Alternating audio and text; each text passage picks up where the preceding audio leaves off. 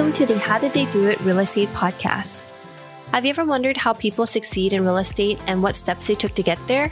If so, this podcast is for you. Your hosts, Sayla and Eileen Prack, interview top experts in the real estate community to share with you their real estate journey and how they achieved massive success. Our goal is to provide you with valuable real estate resources and to help you apply it to your own real estate goals. Welcome to today's episode of the How Did They Do It Real Estate podcast. I'm your host, Eileen Prack. And today our guest is Steve Olson. And he's been in real estate since 2002, completing his first real estate deal while still in college. And eventually pursued that as a full-time career at that point. And since then, he's completed a wide range of real estate transactions, including sale of raw land, foreclosure packages, single family flips, and single family small multifamily rentals. And currently he's a director of sales for FIG, where he helps conduct the initial due diligence for all of FIG projects and personally invests in fourplexes himself. So Steve, welcome to the show. How are you doing today? I'm doing awesome. I'm doing awesome. Got a big day ahead of me with some new potential sites for fourplexes. So I'm excited about that. All right. So, can you yeah. share a little bit about your background with us and how you got started with real estate at such a young age? Well, the funny thing is, in my early 20s, I was in college. I wanted to get a degree and then go to law school. But you got to make money in the meantime, right? So I was working for one of the late night infomercial gurus, Robert Allen, who many of your listeners may know. And it wasn't anything real estate related. I was on the administrative side, answering phones and shipping boxes and doing that kind of stuff. And as I did that, I worked down the hallway from some of the real estate coaches who were the ones that actually would help people that invested in these coaching programs. And they were saying like really interesting things. And this was early 2000s. So you could actually, I don't want to say it was easy to flip real estate, but there were nearly as many people in the game back then as there are now. And so I thought, we all have to get there on our own. My silly thought was, well, I should just do a bunch of homes and I could pay for law school. I never stopped to think about, hey, why would you want to go to law school if you could do a bunch of homes? That would be far better. But I eventually realized that. So I did my first deal. I made more money than a college could even imagine at the time. And I never looked back. I did finish the degree uh, 12 years later because I was pretty close to graduating when I dropped out and said, hey, enough of this stuff. So I did single family flips. I've worked in multifamily since 2012 as the director of sales for the Fourplex Investment Group. We build master planned fourplex, fourplex communities for investors in four different states. And that's really allowed me to learn a lot about the development side and all the moving parts behind the scenes. So I'm the general partner on a couple of projects right now in Indiana, in Arizona, in Utah, and believe in Idaho too. And believe it or not, I'm working on a couple of great deals in Hawaii. I never thought that would have happened, but uh, it's led me to develop some great partnerships everywhere. So most of my time is on the fourplexes, but I'm getting out there on the development side now too. I can only imagine taking a business trip out to Hawaii and enjoying the view and the beaches out over there. Yeah, yeah, it's hard. Somebody's got to do it. That's what I tell myself. I've taken a few trips out there already. I actually got to get another one on the calendar here when we're done. Uh, it's got to go do some work. so, Steve, when you said that you heard about real estate first during late night infomercial, what was it about it that really caught your attention about real estate? What was it that they said that sparked your interest? Well, I think what really caught my interest was more the cash flow side, right? Because I was sporadically into it in college, some flips and some things like that. But you know what really got me was years later during the great financial crisis. And I got my clock cleaned during the great financial crisis. I was wrong place, wrong time, did everything wrong. There's that funny saying that when the tide goes out, you can see who is swimming naked. Well, I was standing there. and I realized that time I had a couple of single family homes in Texas that I really liked. Long story, I didn't buy them exactly right. I was in a bad position. But what stood out to me was during all that financial turmoil, those tenants were still calling and wanted to pay me rent. And that stood out to me that even during a lot of turmoil in a down economy, a recession, a depression, whatever you want to call it, people still have to have a place to live. Now, granted, it's slightly more complicated than that. Can they pay? But I just kind of looked at, you know, Maslow's hierarchy of needs. Shelter is way up there on the hierarchy of needs. People got to do it. And I wanted to have my future tied to that, to something that, that was a very high priority for people. So I continued to do flips. But then when I started getting into rentals heavily after that, and then multifamily, because I realized that's how you actually can do the same amount of work, but get a lot more result. It's the way to scale. So that's kind of been my journey and it's really what i'm all about now is generating that cash flow so what was it that you focused on prior to or leading up to 2008 crisis well i worked for a company that did a lot of consulting and on sales skills and marketing and we did a lot of work with real estate investors so i just pick up small single family deals when i could you know, I had the luxury of having a good network where a lot of times that stuff would get brought to me. But it was mostly kind of a I'm going to do this on the side while I do consulting. And you know what? If I look back, I actually still did better with part-time real estate than full-time consulting. And it took me a while to realize that because I wasn't tracking the numbers very well at all. Like, what's a pro forma? Right. I didn't know how to use Excel. That was not my thing. So it took me a number of years to really systemize it and realize that, hey, this has far more power if I just put all my effort into it. So, share a little bit more about what you're doing today and your focus on with multifamily and the fourplexes. I love fourplexes. Okay. Fourplexes are the best way to marry the world of single family and multifamily and get the benefits from each side, right?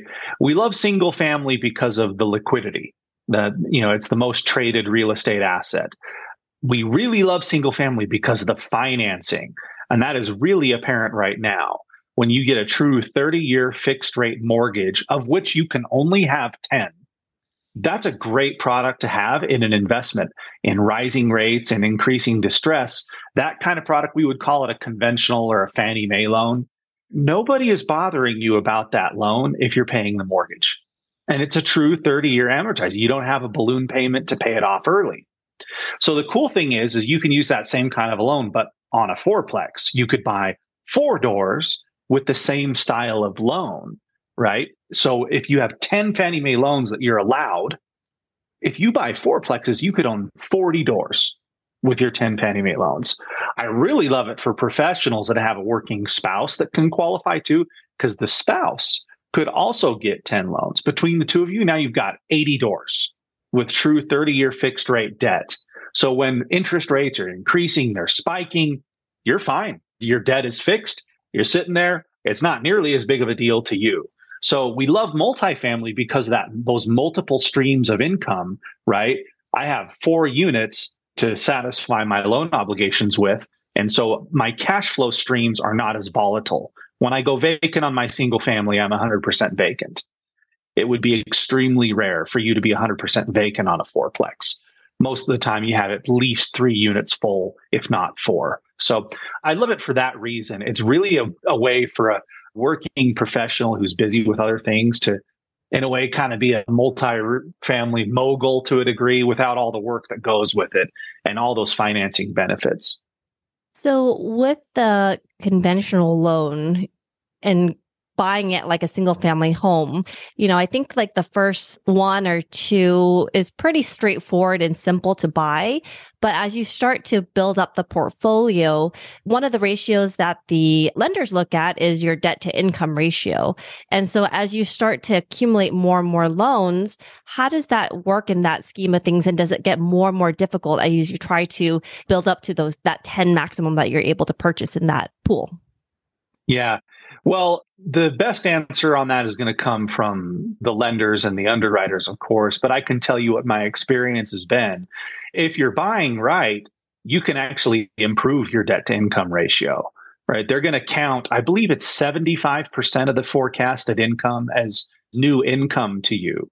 So if you're buying right, yes, you are adding more debt, but you're adding more income at the same time. So you're able to improve that ratio and continue to qualify. Now, if you have a job where you make very little money or you take on other debts, non productive debts, you're buying a Lamborghini, you're buying an Airbnb that you're dying on, you're not getting a lot of cash flow, I could see it being a problem. But if you're buying really good quality cash flowing assets and that's what's going into your debt to income ratio and it's not unnecessarily weighed down by other debts, I think you would be fine there. That's the conversation that I've had with our preferred lenders we use.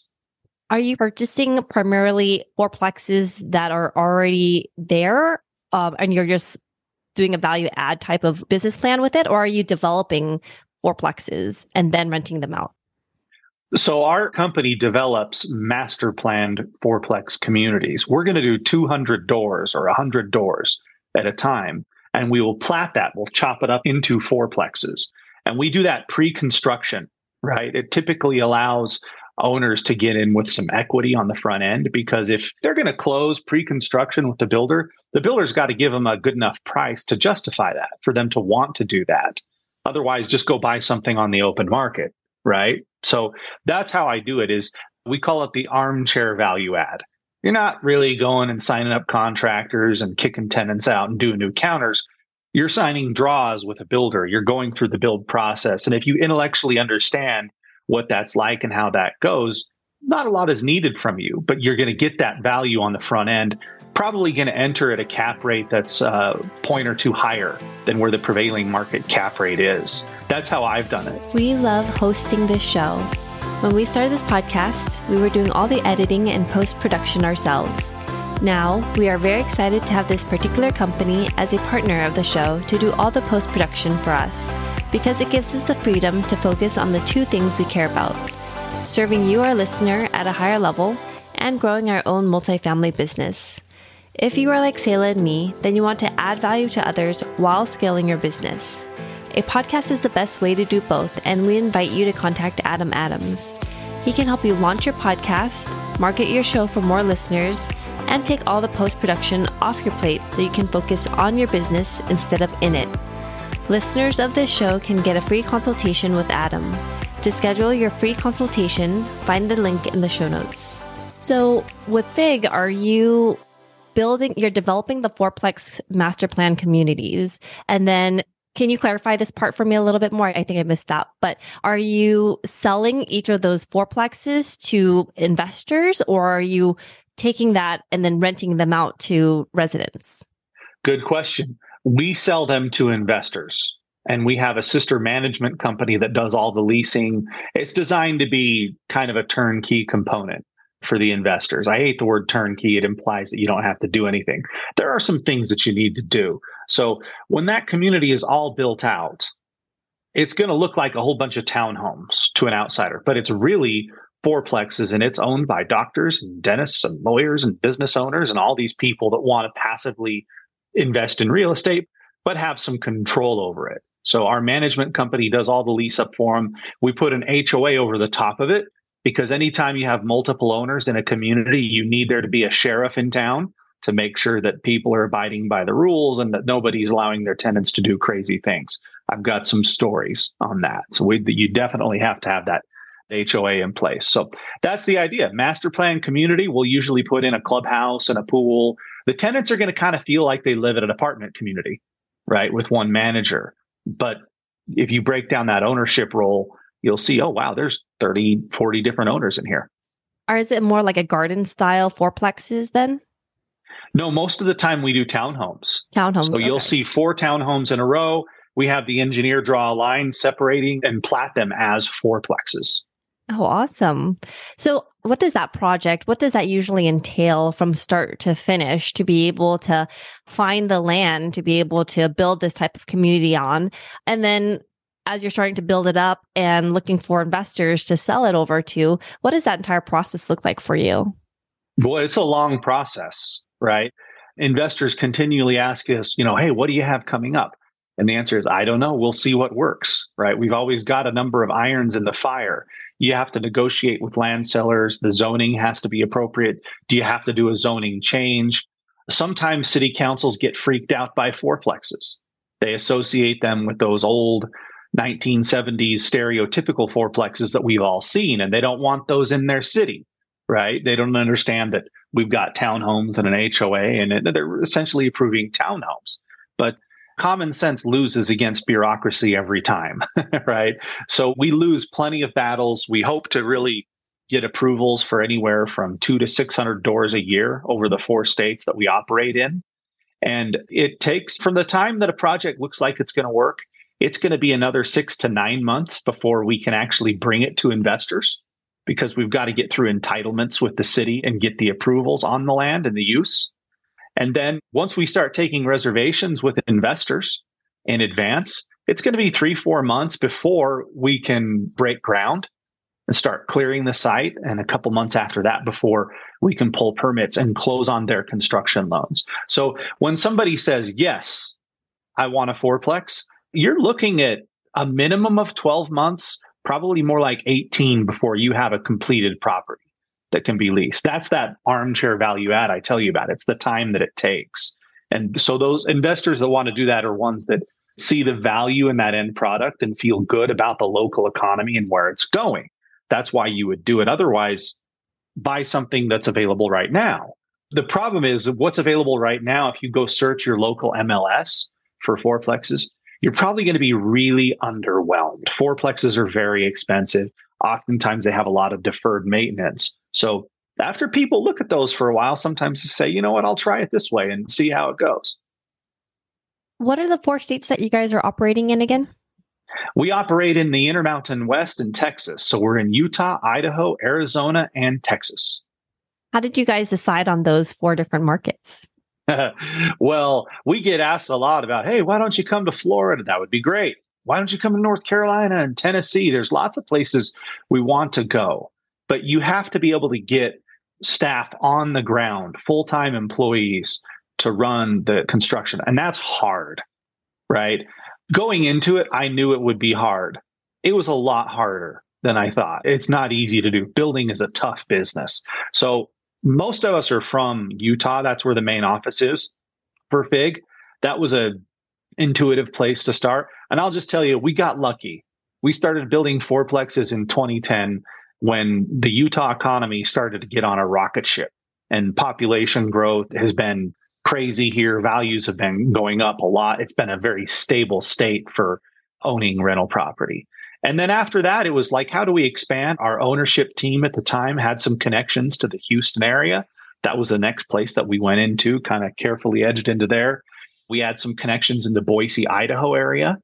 And as we began to master that, we looked around of you know, where's somewhere that's a quick flight that ownership can get to? We'll feel confident that we can hire people that's also landlord friendly and a growing economy. So Phoenix was a great natural fit from there. From the development side of things, has it been challenging or have you faced any challenges over the last recent couple of years in building up these fourplex communities? I don't even know where to begin. I mean, it has been difficult. You know, COVID brought its own kinds of challenges with availability of materials. Some of that is still there, right? You just can't shake some of that stuff. Like right now, we're having a terrible problem with the availability of certain electrical panels. And those are on back order for a lot of different multifamily communities. So investors can get extremely frustrated when their building is pretty much done, but we can't turn it over to them because it doesn't have electricity because we can't get panels. So we're howling at these suppliers and screaming about it, trying to get those to deliver. Labor has been difficult. The constant increase in materials costs has been hard. Right now, what's we're at this really weird time where uh, building and land costs have backed off a little, but they're still pretty high and everybody is sitting around waiting for them to fall. And I'm becoming less convinced every day that they're going to. Inflation is still persistently high. And so now you're faced with bringing products to market where sometimes the cap rate is lower than the interest rate. And that's not good cash flow, right? We've finally seen rates on uh, conventional loans settle down where if they're bought down, you can get them into the high fives so if you're bringing properties with cap rates of the low sixes, that works. It's not amazing, but it works. But I haven't seen any amazing opportunities in the market right now because rates and costs are still just stubbornly high. And I think everybody's kind of looking at each other, wondering who's going to blink. And we'll see if anybody does. So, yeah, there have certainly been a lot of challenges, and development and construction is tough. You wake up and you solve problems, it's what you do.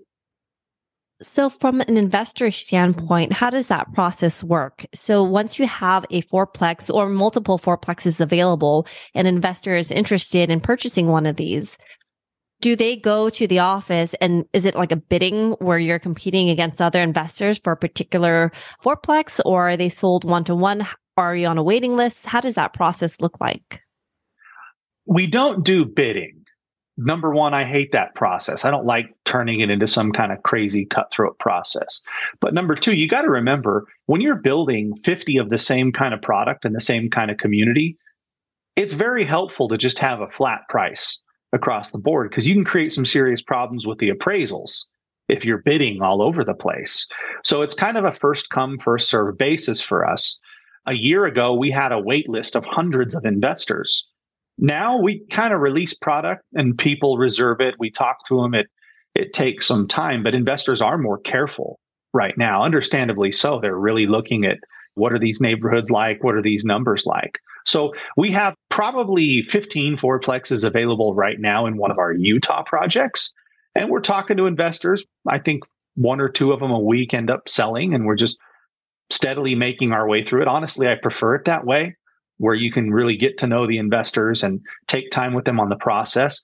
If they want to reserve one, they put down a $10,000 deposit. It's refundable for 30 days. That's their due diligence period. After 30 days, they owe a 10% deposit, and we go into the non refundable phase, unless for some reason their loan gets declined. At that point, we happily give them their money back. So we've got uh, investors that'll start closing on these that I told you about this summer on some uh, fourplexes in Utah and looking for more land beyond that and what's going to come probably this fall. And what's next for you and the company? Well, the company, we've got some more dirt under contract in Utah, looking in Arizona right now as well. Personally, I've applied this business model on a project I'm doing in Indiana in the Midwest. It's been exciting because we get some tax abatements with that project. So I can get investors in at much higher cap rates than usual, typically in well into the sevens. And getting that on new construction has been difficult over the last few years. That's just, I would say, impossible. So I'm working on that. That's kind of a passion project mine, along with some of the stuff I'm doing on some affordable housing in uh, Honolulu, Hawaii. I've got some great partners down there. We've got a tiger by the tail on that one. There's some great tax benefits that the city is offering to people that do affordable housing. So I'm acting as a general partner on that uh, and syndicating some uh, apartment deals. Usually they're units that are 60 to 90 units and uh, they have to be built in certain areas. But that's what's next. That's going to be taking up a lot of my time over the next 12 months. So, Steve, how has real estate investing impacted your life? I can never work for anybody ever again. you know, once you've been able to get that where you set your own schedule. In fact, one of my wife's friends asked her yesterday, like, how does your husband have time to go do that? Well, because I make it. Because when you're in charge, you can make the time. You know, when you make your income based on your own efforts and cash flow, you get that freedom. It also makes you free to be a workaholic, which, which I am one, but I enjoy what I do. So it's been great because you view the world in an entirely different way than trading hours for dollars. When you work with your brain instead of your time, that's where the fulfillment is. That's where the real returns are.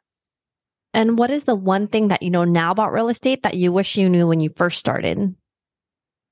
That you should continue to buy even when others are running scared. And that's easy to say when the market is good. When things are tough, I've seen markets change enough to know that if you're smart and you do your research and do your numbers, the ones that don't pay attention to the euphoria or the hysteria are the ones that do the best over time.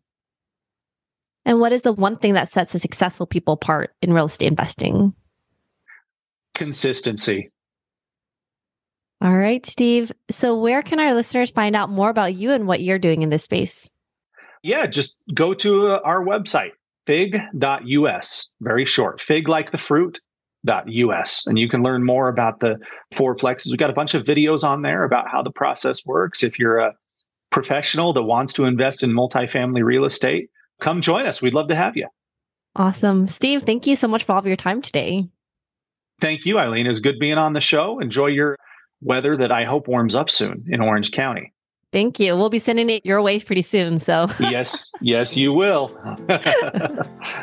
and thank you for listening to our podcast today, brought to you by Bonavest Capital. We would really appreciate it if you can go to iTunes right now and leave a rating and written review. Also, please don't forget to subscribe so you can always get the latest episodes. You can also connect with us on Facebook, How Did They Do It Real Estate. We'd love to hear your feedback and any topics that you're interested in for future episodes. If you're anything like Sayla and me and believe that real estate investing is a great way to create passive income and build long term wealth, check out our free apartment syndication due diligence checklist for passive investors at bonavestcapital.com forward slash checklist. Sayla and I created this checklist for ourselves as we evaluated different multifamily syndication opportunities as a passive investor. So we would love to share it with you so you can use it as a resource as well. Download your free copy today at bonavestcapital.com forward slash checklist. Lastly, to learn more about us, you can go to bonavestcapital.com and fill out the contact us page so you can speak to us directly. Nothing on the show should be considered as specific personal advice. Please consult your legal, tax, and real estate professionals for individualized advice.